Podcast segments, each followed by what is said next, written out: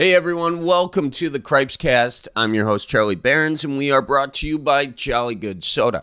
Uh, today, my guest is Jon Reep. He is a stand-up comedian and an actor. You know him from Last Comic Standing. Uh, he's also the host of the podcast Countryish.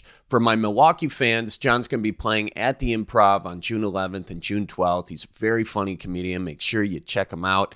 And our conversation coming up in a second little bit about me right now. So I'm in Hawaii Uh, because uh, we had a show here the other night. Huge thanks to everyone who came out. The show was at the Blue Note um, in Honolulu or, or, Waikiki, I guess, um, and it, it was sold out. And I it, like if you asked me a year ago. Uh, if if I thought I was ever to sell out a show in Hawaii, I'd be like, yeah, no. Uh, but no, yeah, we did. And uh, I'm just very grateful to all of you for your support. Uh, I am a lucky duck.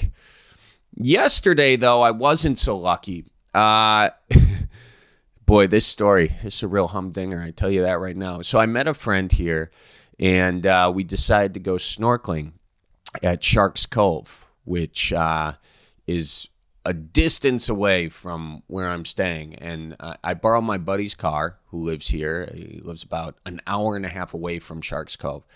So, anyway, me and, and my other friend, we get there and we decide we're to snorkel first and then hang out at, at the beach after. And of course, we don't want to leave our stuff on the beach because, you know, it's Memorial uh, Day. It's very crowded and we, we, we don't want anything to get stolen. So we lock all the phones and credit cards and beach beers and towels and, and and whatever stuff we had in the car. We lock everything in the car, and then I've got this waterproof bag. So uh, I put the key to the car in the waterproof bag, and then I make a mental note to strap it to my suit before we start snorkeling. Now, here's the thing about my mental notes my mind makes these mental notes with uh, sidewalk chalk. And that's a problem if it's raining inside my brain, which it usually is. So, yes, I never uh, strapped that key to my swimming suit. I just left it in my pocket. And uh, I, of course, realized this uh, after it was too late, roughly four minutes into our dive, which is just long enough to see how much cool stuff you could see, but not enough time to actually see the cool stuff. So I, I, I feel around for my pocket and I realized that uh, the key is either sleeping with the fishes or floating its way toward the Great Pacific Garbage Patch. We look for the key.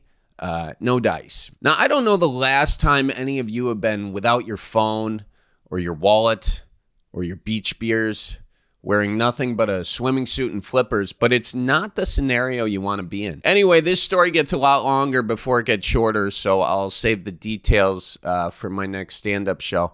But uh, it all worked out thanks to actually some Midwesterners that we magically bumped into on the beach.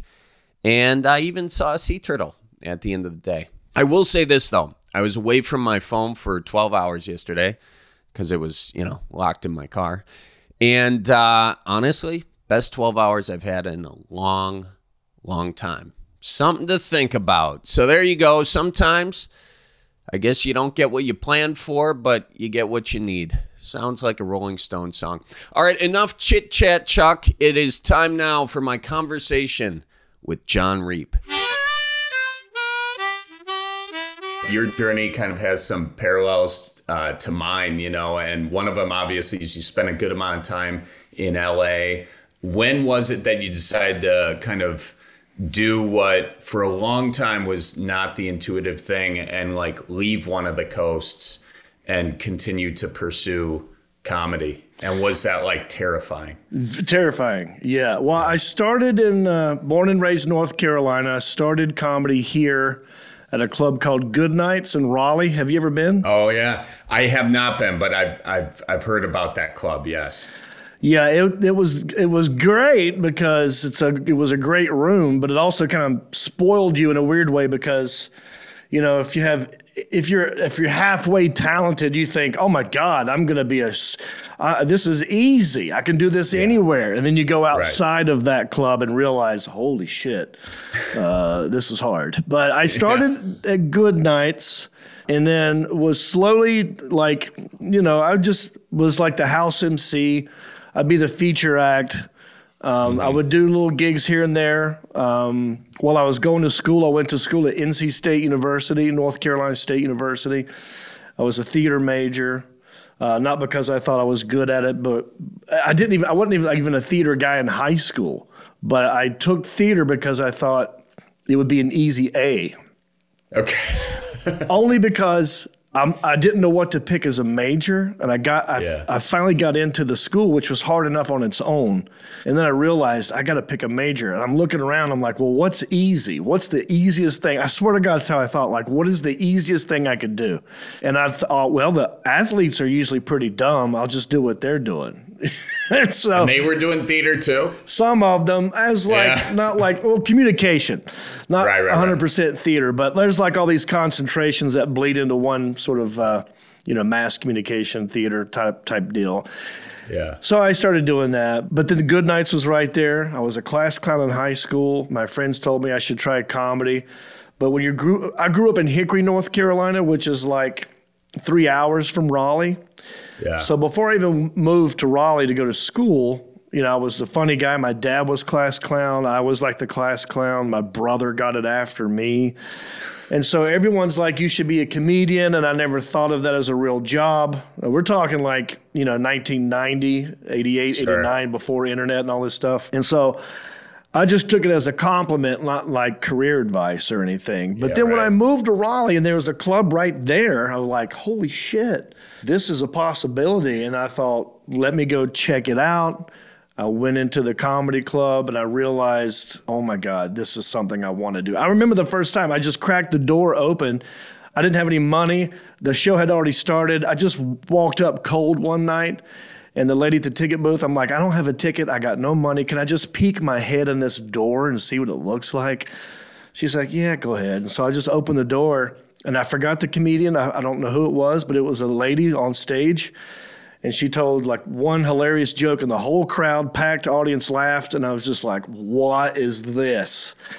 And so I sort of fell in love with it. And I just kept going back. I had no idea what it would turn into. So I started probably 95, 96, like first time on stage, and then didn't move to LA until the year 2000. That, that was a big, I had slowly featured all over the country doing comedy clubs all over the place. I had no money. I was living off my credit card. You know, do, you getting paid 50 bucks a show. But here and there along the way, I would hear about a competition, I would enter, I would hear about a festival I would go to. And through that word of mouth, slowly, I got invited to the Just for Laughs festival in 99. Yeah, which at the time that was like a kingmaker festival, wasn't it? Yeah, I came the year after the comedian named Chicken got the biggest development deal ever. Have you heard of this guy? No. Oh, wow. Yeah. The legend of Chicken. He pretty much ruined the development deal for everybody else. What was the story of that? so this guy, he's no, he's passed away since then, but Okay. he was an over the top physical guy from Birmingham, Alabama, young, energetic, goofball, likable. Um, he went to you know the new face in uh, Montreal. He's a new face and crushed, and everybody wanted him. And I guess he had a good manager or something, but he got like a half a million dollar development deal with Wow. like Fox Network, and he got his own variety show, and then it just tanked. And after that, no one ever got a development deal like that ever since. So I came the year after that. Got it. Got it. It was tough. To, I mean, did it tank right away, or was this a many years in the making? Thing? I think it How tanked quickly? like the second or first, well, probably halfway in the first season. And it wasn't even that bad. The show was called Hype. And Okay. they hyped it up, you know, and then he just couldn't live up to the hype, which was the name of the fucking show, which is so stupid. but it just didn't do well. It wasn't really his fault, but I think they learned their lesson like, all right, let's just pace ourselves with these development deals.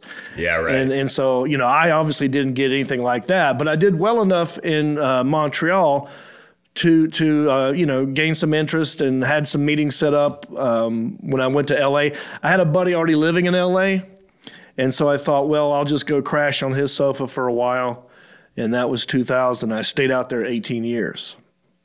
When you're first getting out there and crashing and, and doing the comedy thing, what what did that look like for you? What are some of the weirdest things you did in those early uh, days in LA to kind of make money and, and make Oh, your way yeah. in comedy? Well, so, okay, so I just when I moved out there, I, I I didn't have a job, and I knew I had to make rent, and I just got a commer- a college agent, um, Joey Edmonds. I don't know if you've heard of heard of this guy, but he was a good college agent back in the day when you could do colleges, and you, you know what NACA is. Yeah, Yeah. sure. So I just got this NACA agent, but I hadn't ha- had any gigs yet. So I had to figure out a way to make money, and I wasn't making any money on the road. But I, I, I crashed on. Do you know Jeff Richards? Yeah, So we, me and him I mean, started. I, not personally, but I yeah, I know the deal. Yeah, so we started comedy in Raleigh around the same time. So you had like Jeff Richards, me. I mean, uh, Ken Jeong was from this area. Um, Retta from Parks and Recreation was from this area. I mean, Zach Galifianakis would pop in randomly, maybe once or twice, not not a lot, but I knew Jeff. Like we were pretty good friends, so I stayed with him for a minute, and then I had to figure out where am I going to go. I knew another comedian named Joby Sad who had a place, and I I conned him into letting me like stay in his place for a minute, and then I had to get a roommate, and I, uh, my first roommate was this guy named Joe Stevens who was a character actor, like a, he's from Texas. I never met the guy. I just trusted some other dude, and I just show up, and now this is my roommate, you know. And um, I had to take a job for I want to say one month at a place called Public Storage, the call center. So when you call up Public Storage. Uh, it was like a 1-800 number that was you might be talking to me but it took a month of training to learn how to do their system. So they paid you to learn their system, and then right that right after that, I got my first college gig with NACA. And I saw like all the dates that were going to coming in, and I and I quit. I was like, "Thanks for all that t- paid training. I'm bouncing." they, they got to build that into the business model, though. You know, that's Yeah. just That's there's on not a lot of people doing that for a career. Career, Right? you know? Yeah, yeah. Now, what about you? How long? I mean, how long were you out there? Well, I was out there a number of years. I wasn't even doing comedy when I first went out. I was doing, uh, I was a production assistant, you know, doing that whole thing. And, uh, and then I got into the news business, but I was like, you know, sleeping in my buddy's closet, sleeping in my Right. minivan a little bit here and there, you know. Yeah, I think that's a rite of passage. You know, going out there and so. figuring it out.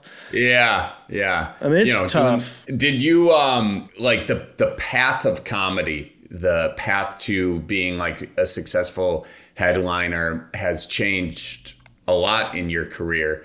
Uh, is that a disheartening thing to like get the game that you're supposed to do, Mm-hmm. and then you're like, oh, now I got to change the game, you know? Because getting a college agent back then, that was like, now you got money, Yeah. now you can afford to not do the the call center job and you're on your way a little bit. But now it's a different game, I think. It is. It is. And I, you know, I, I still believe, and uh, it's a I don't know who came up with this quote, but like, don't hate the player, hate the game. You know, it's like, I never get mad at these comedians who are getting huge success for doing social media stuff and not the road first. It's not their fault. That's just what this, that's what, you know, technology, everything has changed. You're right. It's like you learn the system and then it changes. It is, um, frustrating a little bit, but over time, I feel like even those guys are gonna they're gonna have to do the road and they'll figure it out. It's just flipping. I think it's just switching the order of it, you know. Yeah. Yeah. And there are some really good comedians that come out of it that way, and there are some ones that just aren't. But you know, in a long, in a weird way, it's a it's a fast track to figuring out who's got the goods and who doesn't Right. because Yeah. you know for for years a lot of untalented mediocre guys could have a thriving career and, and no one really know about it because it wasn't out there like it's out there everything's out there now Right. Well, that's the other thing. Like you used to be able to do like the same act for a Yeah. while as you were as you were coming up because you. But now you're like I mean, I find this you're burning a joke here or there because you got to put it on social media because you need a video or something like that, or Yeah. um, or people filming it, you know. So they kind of and comedy's different from music, obviously, where some fans pay to see the hits, but Right. if if you're not surprised, those laughs are not as big, and you Yeah, can't it's true. I up. I also think some of the, um, there are comedians that lend themselves to certain sort of like if you're just a joke teller. And I, by the way, I've got no problem with any type of comedy if it makes people laugh. That's all that matters to me. I don't care if you're playing a guitar. I don't care if you're juggling. I don't care if you're just you know a straight up joke teller or a storyteller. I don't care. To me, the end result should be laughter, and that's the only thing that matters. So, but there are different styles, as you know. So, like if there's a guy like a Steven Wright who goes up there and just does jokes, jokes, jokes, jokes, I feel like if you've seen that once, you don't want to see it again. You already know it, especially if it's short. right. But if it's a story, because everyone says like, "Oh, you had to be there," and they can't quite tell the story like the original guy can. And sometimes stories change and evolve, and you remember, "Oh, this thing happened too." And I, so a story can live longer as a bit than just a straight up joke can. Um, so in a weird way, I'm happy about that. Yeah, For yeah, me, yeah. because I'm kind of a joke, a storyteller, and, and, and I wish I was better at writing jokes. I find that harder than, and I have more respect for the guys who can do that. I think it's a, a skill, a good skill to have, and I just I'm more of a story guy. So luckily for me, before the internet, I've been able to. There are like three stories I have that if I don't tell them. Sometimes people walk away upset. They're like, "Why didn't you tell this the one about your dad in the pool?" I'm like, "It's been out there for 20 years. You've already seen it." And they'll go, "Well, I brought my friend who's never seen it, and they they wanted to see it." So I've had people upset about that as well. But that's I think it's because it's more of a, a story that builds, and you know, there's physical aspects to it that they want to see, and it's not just a joke. Yeah, yeah, yeah. That's an interesting perspective on that. And um, when you kind of have the game change, you know, out out from under you as it kind of happened to all of us a little bit, probably around 2000. I don't know. When was it that changed? So you, you kind of have to do social media first in order to do stand up. It was probably like five, seven years ago. Yeah, it's not that old. I mean, Yeah. it's social. I mean, gosh, I remember, you know, MySpace was, but that wasn't really.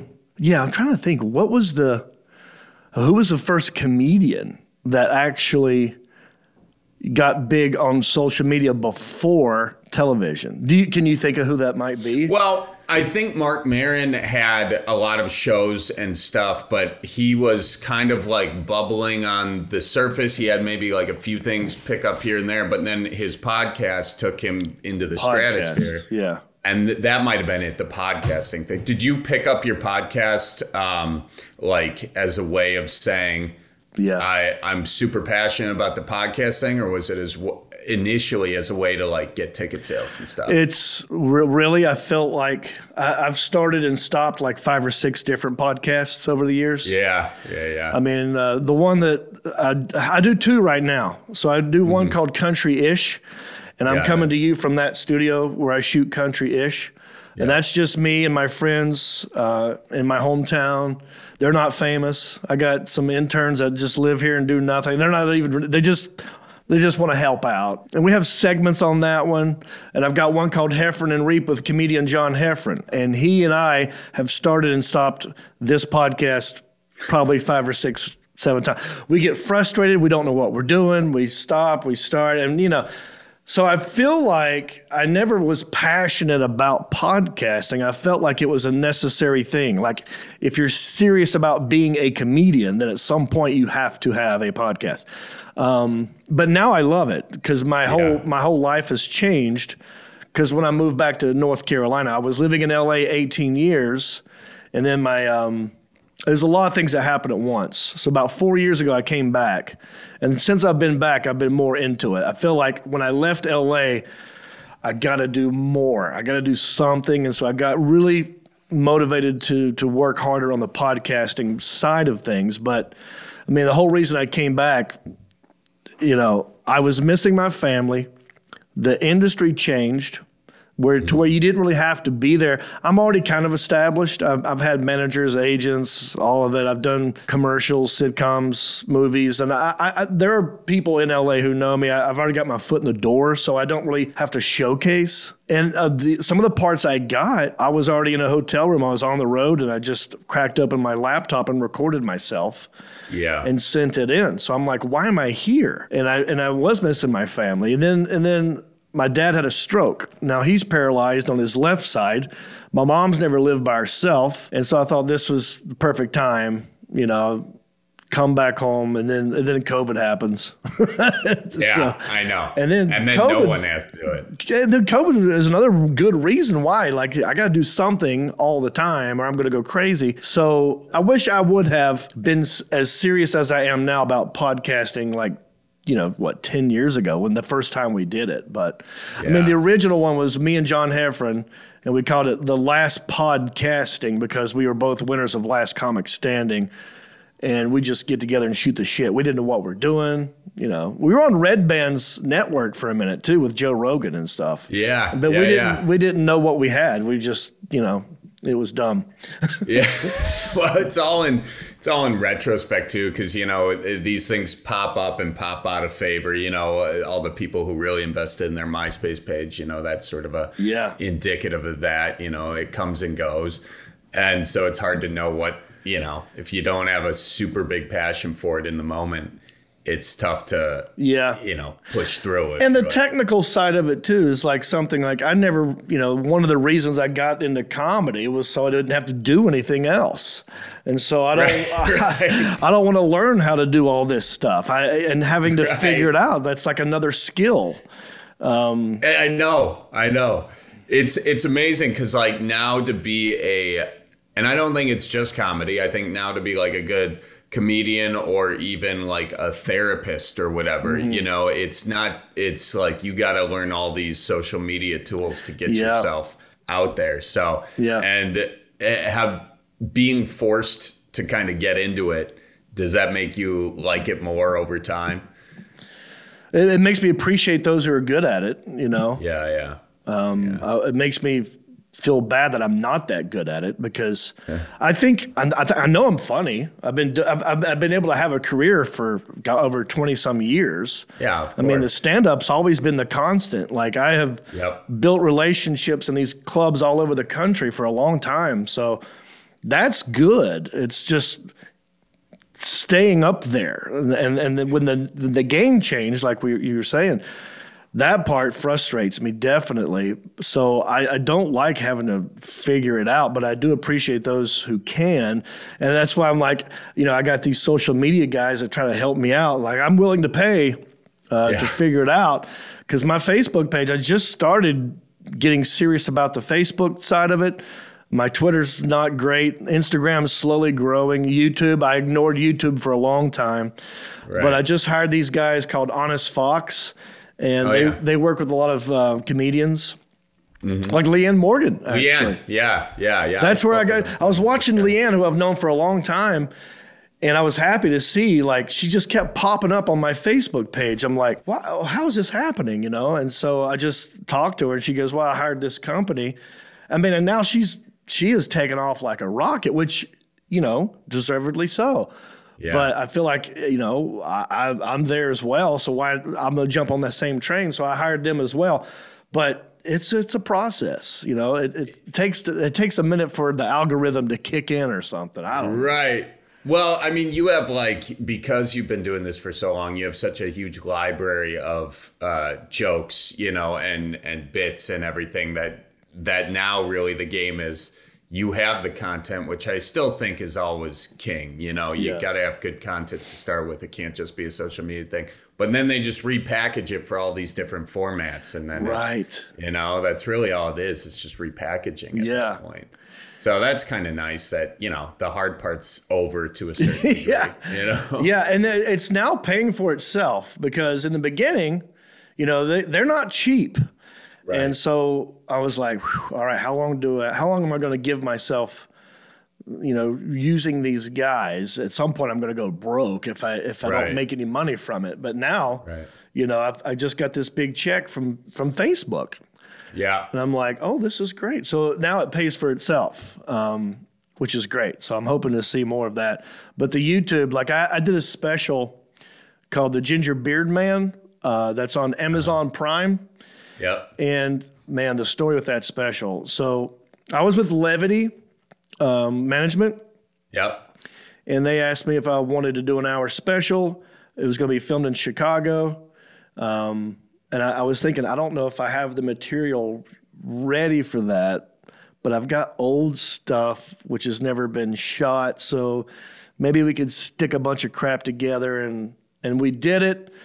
And I didn't like it at first, but over over the time, everyone who's seen it goes, it's actually really good because it's a toned down me. I've been kind of over the top for a long time, and so this is more of a toned down version. Um, the material's solid. It's been road tested. It just was never Yeah. filmed before, Right. and so it, it, it's fine. But then it sat on a shelf for a long time, like no one bought it, and then like um, this company Nacelle bought it, and they bought and they sold it to another company. Like it went like it changed ownership four different times, and now finally it's on Amazon Prime, and it, it does fine.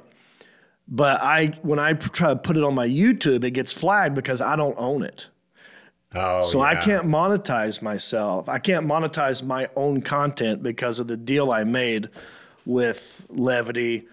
Uh, God, these four other companies. So and that part on YouTube is kind of screwed, but on Facebook it makes money. I don't. Maybe they haven't caught on the Facebook channel yet. Isn't that funny? It's like the Wild West in in this whole right. uh, situation. At some point they're going to figure it out, yeah, and I'll lose yeah, that money. I'm sure I'll have to reshoot it and do it on my own. Yeah, right. I'll It- just write it- new shit. Yeah.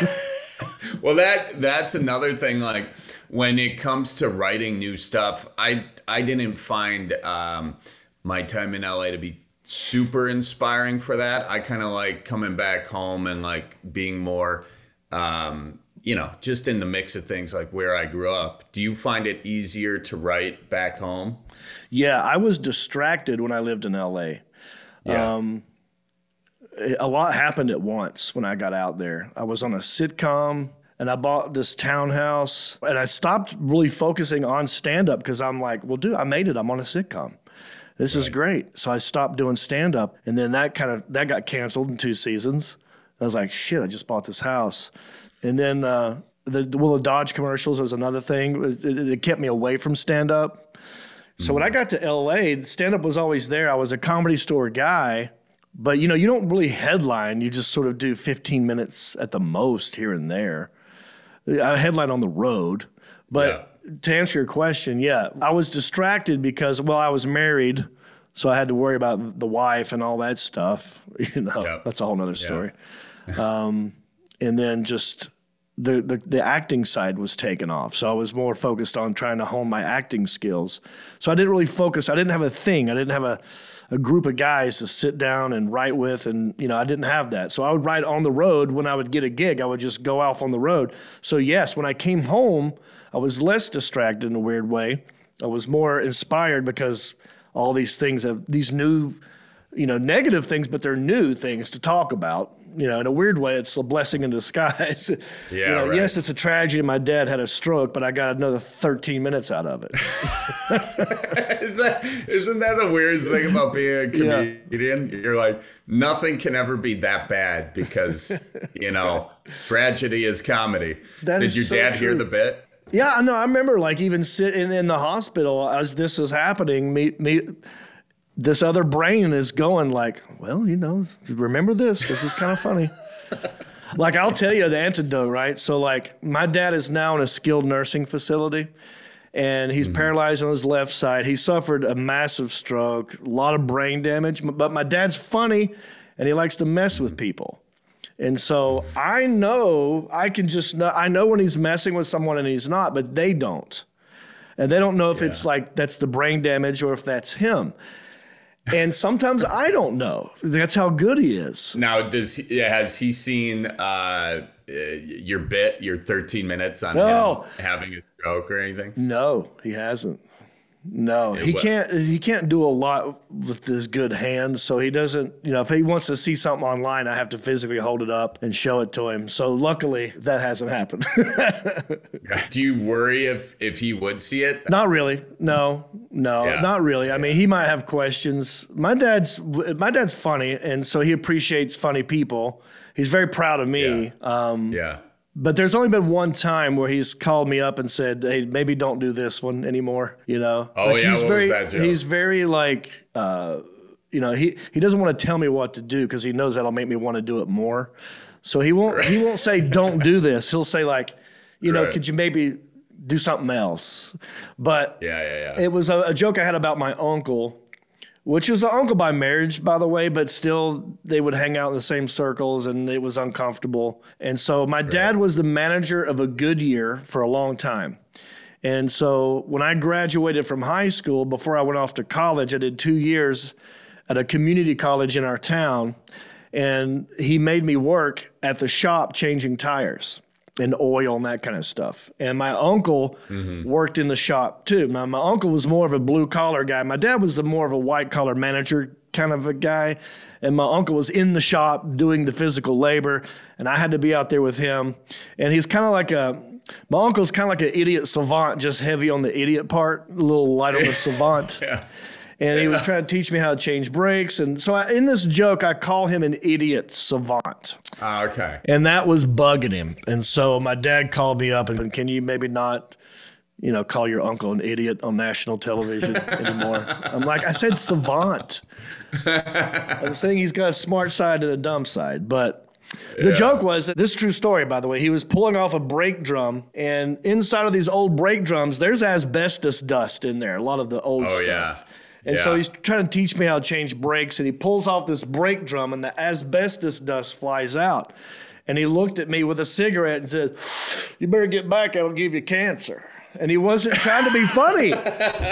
he wasn't trying to be funny. He was uh, trying to warn me, like blowing the asbestos like that with a cigarette. I'm like, Are you kidding me? So I had to tell that story because it was like a, a funny, weird moment that happened. But in the joke, I said idiot savant, and that pissed him off. So I don't do that one anymore, except for now. again, so. um, and so when you when you kind of do all this and you're thinking about inspiration material, do you like to go back in time a lot, or are you kind of always like on the ball of like what's happening right now? Do you have sort of like a notes app that you're filling up at all times, and can you turn your brain off ever from it? Sometimes I'll turn it off just accidentally, but it's you know it kind of always is thinking like at some point when you do this for a long time, your brain it's just always coming up with or thinking of the funny side of stuff. so I don't yeah. know I don't know if I really turn it off. I don't I don't purposely turn it off, but sometimes maybe it takes a break. But I do have the notes app. Well, like I said, with the stroke and with COVID, now now I live with my mom. Like it's weird. I, I'm I'm 50 years old and my roommate is my mother. You know, That's I'm, a great bit, right? I'm there. back in Yeah. the same house I grew up in. We watch TV together. That's that's my roommate. You know, we have Yeah. duties and stuff, and so that is the newer chunk. You know, there's always something else that's gonna you know pop up that I feel like I have to talk about, and I try to bring it up on stage in the first. I used to come on stage by dancing. I used to be called the Hickory Dance Machine. And so I'd go on stage because I noticed at the time that was my life. I'd go out to nightclubs and hang out with my friends, and I, I, I was a good dancer, and that's kind of, I liked doing it. But there was always this one douchebag who was too serious about it. So I kind of made fun of that guy. But I was making fun of dancing by dancing. So that was always my easy icebreaker. Like, you know, when you go on stage, you need to laugh within the first. I don't know, minute at least. You got to Right, get something right. right away. And so I, I had that to rely on, but as I got older, it looked weird. I'm too old to be up there dancing around anymore. So now my my what what I like doing is trying to come up with something new in the very beginning to as an icebreaker joke to sort of get into the newer stuff, which is weird. I should probably put it in the middle, and, Yeah. and I kind of do that sometimes. But in the beginning, I like to do something new or what's going on in that room right now. Like, you, there's a club in um, Richmond, Virginia, that just opened up. Well, it just got re um, It just got remodeled, and so now their their backdrop. It's a Funny Bone in Richmond, Virginia. I don't know if you've ever been Yeah. there, but I they have that one, no. it's been around forever, but they just did a whole remodel. You know, most most backdrops is a brick wall or whatever. It's pretty boring, but Yeah. so if I, I find something in the room to kind of make fun of that's kind of like not that's not a real bit, but it, so it, it gives the uh, like oh wow he's just making this up and I kind of am, but I'll sit back and watch the other comedians and figure out what what is odd about this group tonight. What is different about tonight that's will never be repeated. I'll I see a guy with a weird hat, or maybe some lady's got a weird laugh, but this club their backdrop was this w- this steel beam that went like it made like an X behind you, and behind that was a red curtain, and to me it looked like kind of like a Dixie flag, you know, like a Oh, old with the yeah, with the, old X on it and the stars. I'm like, Oh, this yeah. is probably not the best place to have the Confederate flag. Richmond, Virginia, all the history that's going on here. Yeah, um, yeah. Should have thought about a better backdrop. Yeah, so so I like doing shit like that within the first yeah, I don't know three minutes to let people know like, oh yeah, you're seeing new stuff.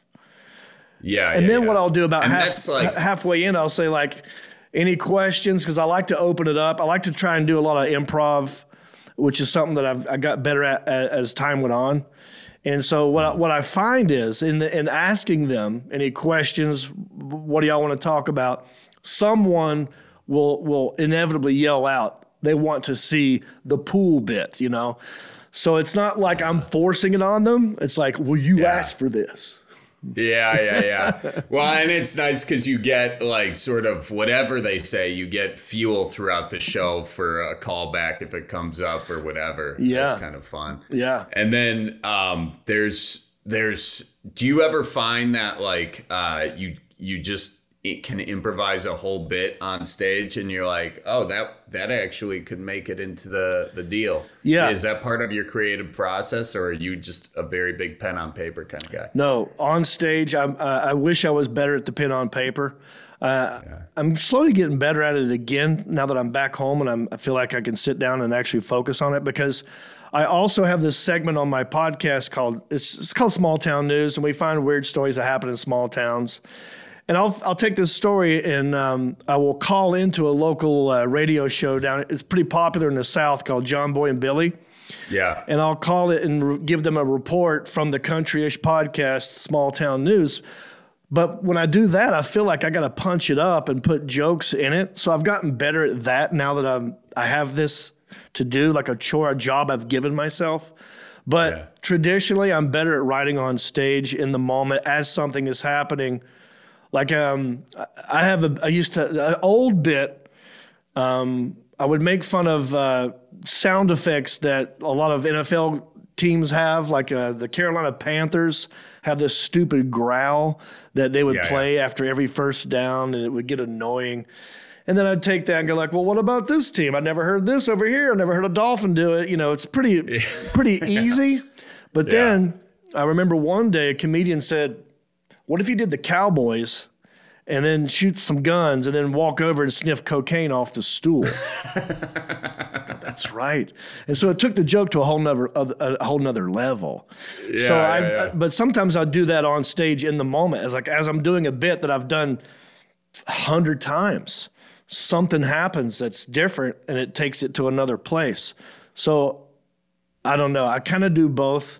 Um, as I've gotten into it more, I, I kind of like doing it on stage in the moment, you know.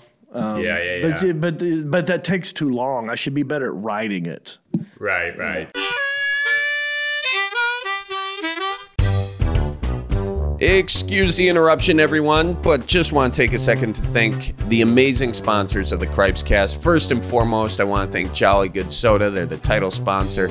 Um, and, uh, you know, if you know me, you know I love the Jolly Good Floater and my brandy old fashioned. I'm actually sitting here in Hawaii right now thinking I could use an old fashioned. Quite, you know, I could use an old fashioned yesterday, honestly, uh, when I lost that key. But uh, now, unfortunately, you can't get Jolly Good in Hawaii. What you can do though is order it off JollyGoodSoda.com and experience the Sour Power Floater in your old fashioned wherever you are in the world. So check them out, jollygoodsoda.com.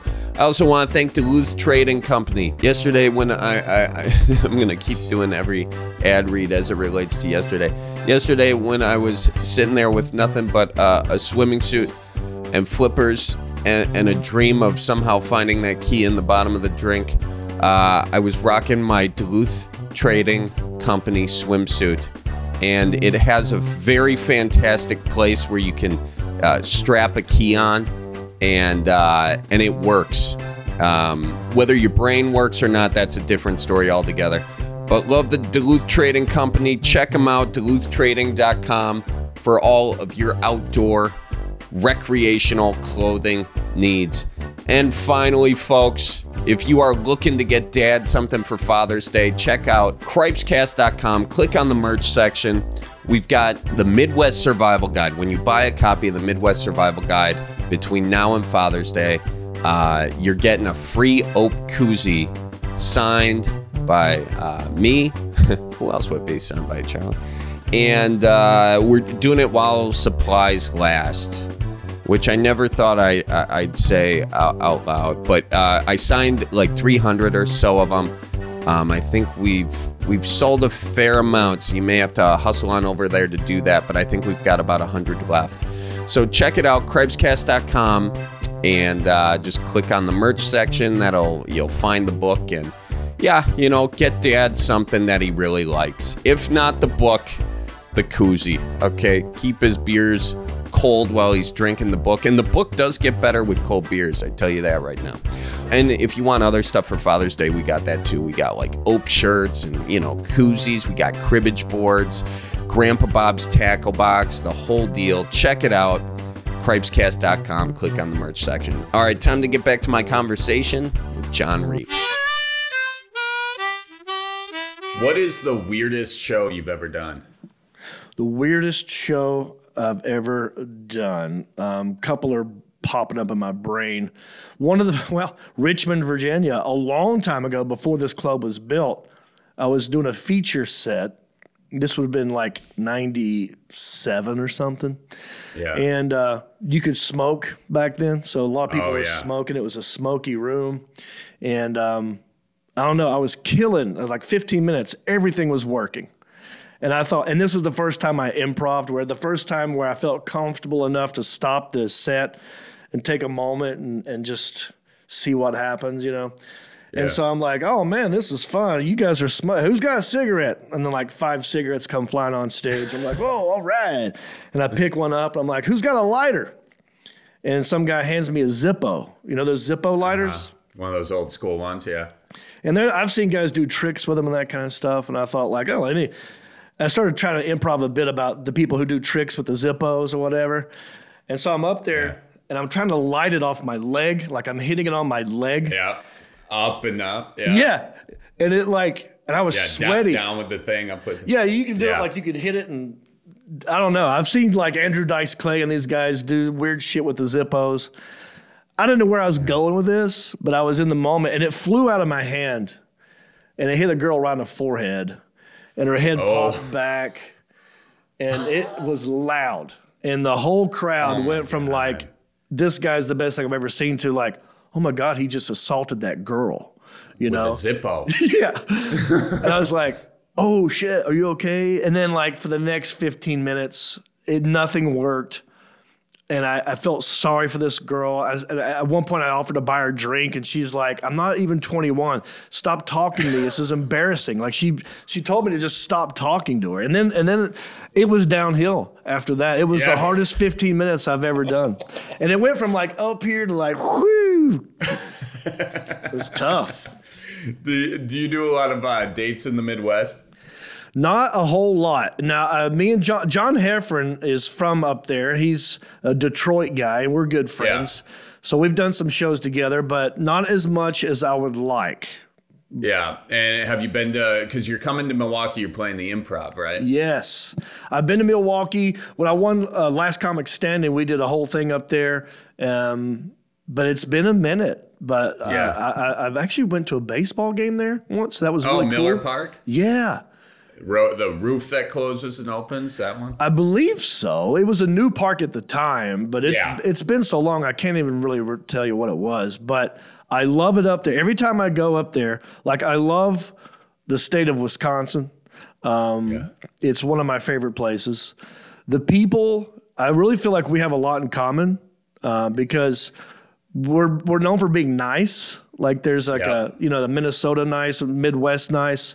Then Yeah. there's the Southern nice Southern hospitality. yeah. we both have uh, accents that get picked on. You know, like we get picked on the way we talk. Um, the only really difference is the weather and the way we sound.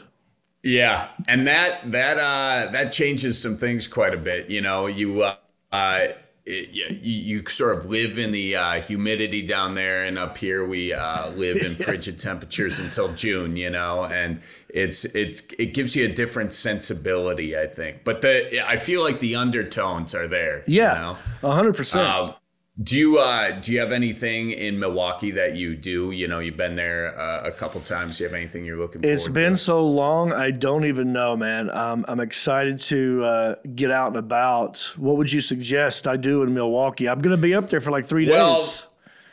Are you? Well, that's actually not. Uh, I mean, you've got to. You could go to another Brewers game, Yeah. see how that whole situation has changed. Uh, you got to try um, small, a bunch of small town bars, and just sort Yes. of uh, get your taste of pickled eggs. Yes. You know, uh, pickled gizzards, pickled pickles, a lot of pickled stuff. Uh, there's plenty of beer here, obviously. Yeah. Uh, pull tabs, you know, try your hand at that. You know, What is that? Um, Pull tabs is like when you go to the bar and you uh, you put a buck in the machine or uh, twenty bucks and twenty pull tabs, and then it's like little gambling games. You pop Oh. them open and it's like scratchers kind of. Oh, okay. Except you pu- pull them, you pull the tab and you see if you won. So Oh, yeah. that's uh, that could be a whole other revenue source for you when you're up here. You know? So, I'll give it a whirl, man. I, um, yeah, like cheese curds, I love. yeah. That would be well, there. There's no shortage of those. Yeah, yeah. No, I. You know uh, what I did yesterday? what? I, I, my, my cousin had a, or um, not my cousin, my sister graduated. My cousin also graduated, but my sister graduated. I had everyone over to my place after, and um, I had some cheese curds in the fridge, and I uh, threw them out. You know, I'm not a great host, so I just put the bag out, and my family went to town on those cheese curds. yeah. I come back out, and I'm looking at these cheese curds. I'm like, guys, these are moldy. You know, and it's like black mold caked on the bottom ones, and they all just looked at me. I mean, this was like a chemical warfare Wow. amount of mold, you know, that I just served them. So um, that, but that's uh, that is a sacrilege that I allowed cheese curds to get moldy. So when you come here and eat those cheese curds, just Are you? just Do you have any? I know bag. you're blowing up as well, my friend, and and that's great. Uh, do you have any plans to come to North Carolina? Yeah, looking. We've been looking at a Raleigh Durham date, but if you have other uh, suggestions for clubs to go, places to check out, let, let me know. Okay. What club would you recommend? The Charlotte Comedy Zone is the the closest one here. Oh, yeah. That one's been around forever. Um, so in in the South, I don't know if you can see behind me. Have you ever had Sun Drop? Oh yes, yes. Okay, have. I, didn't know if it. I it, doesn't, have. it it's not up there though. It's that. That, yeah, we we've got Jolly Good up here, so that's probably the Sundrop competitor. You know, Okay. Jolly which, Good. Which, yeah, Jolly Good, a Wisconsin soda, but it's kind of like you know they they've got you can make an old fashioned out of Yeah. those. This is a it's a citrus thing. It's lemon, lime, and orange. And it's got more caffeine than Mountain Dew, and it's got more sugar than Mountain Dew. This is like this is kind of like our the original Red Bull, but it was it's been around forever. Like Dale Dale Earnhardt, this is how he won many many NASCAR races. He would drink this Oh, really? and then put it in his in his gas tank as well.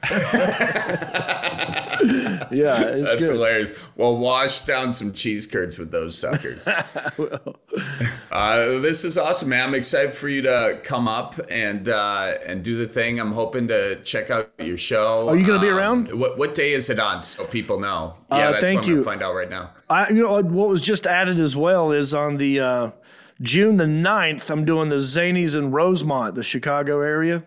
Oh yeah, right. There. Great club. I played. That Yeah. I've been there too. It's been a minute, and then I'm going on the uh, 10th and 11th and 12th. Will be at the Milwaukee Improv, Brookfield, Wisconsin. That's 10, 11, and 12. Yeah, that's right outside Milwaukee. No, I should be there. I'd, I'd love to come see it. That'd Come hang fun. out, my friend. Yeah. If you want to get on stage, awesome, don't man. don't kill them too hard. You know, take it easy on me. like I know you probably have a lot of local references. I'm sitting in the back like shit. you know, I'll, I'll come up with a few a few that oh, winners for you on stage with that. You know what I I'll, do? I'll do that little that homework for you. I will do this, and, I- and I'll, I'll ask you now if you if we have time, real quick. So Yeah, so yeah. what I do is when I go to a uh, when I'm on the road, I always ask the, the staff or someone there like, what is the one town outside of the town we're in that is known for being rednecky, and I throw Ah. that into a joke that I have, and it always does good. So.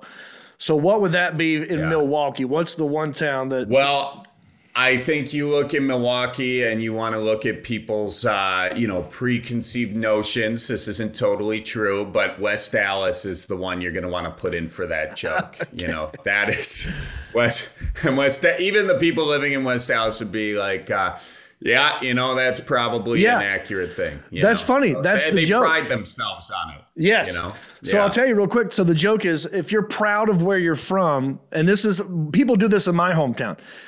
If you're proud of where you're from, your head kind of goes sideways. You're like, where are you from? They're like, I'm from Hickory, man. What do you think? You're better than me? And their head goes this way. It's always side to side. Yeah.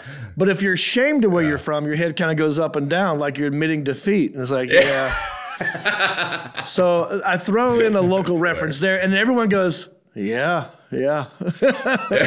I love it. Yeah. That's great. I can't wait to see you when you come to Milwaukee. Um, 10th, 11th, 12th at Yes, the sir. Improv, you said. Yep. yep. Awesome, man. Well, I'm excited to see you. And, uh, you know, watch out for your deer on your way up here. Okay? You got it, brother. Thank you, man. All right. Take care. Be good. And that's it for this week's episode of the Cripes Cast. Huge thanks to Jon for coming on the show. Make sure you check him out at the Milwaukee Improv June 11th and June 12th.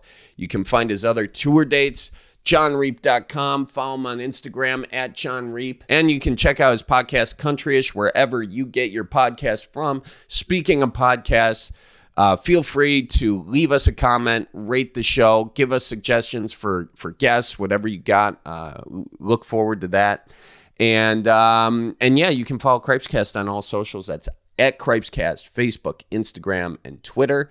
Uh, check it out and keep her moving and watch for deer and everyone. Make sure you tell your folks I says hi.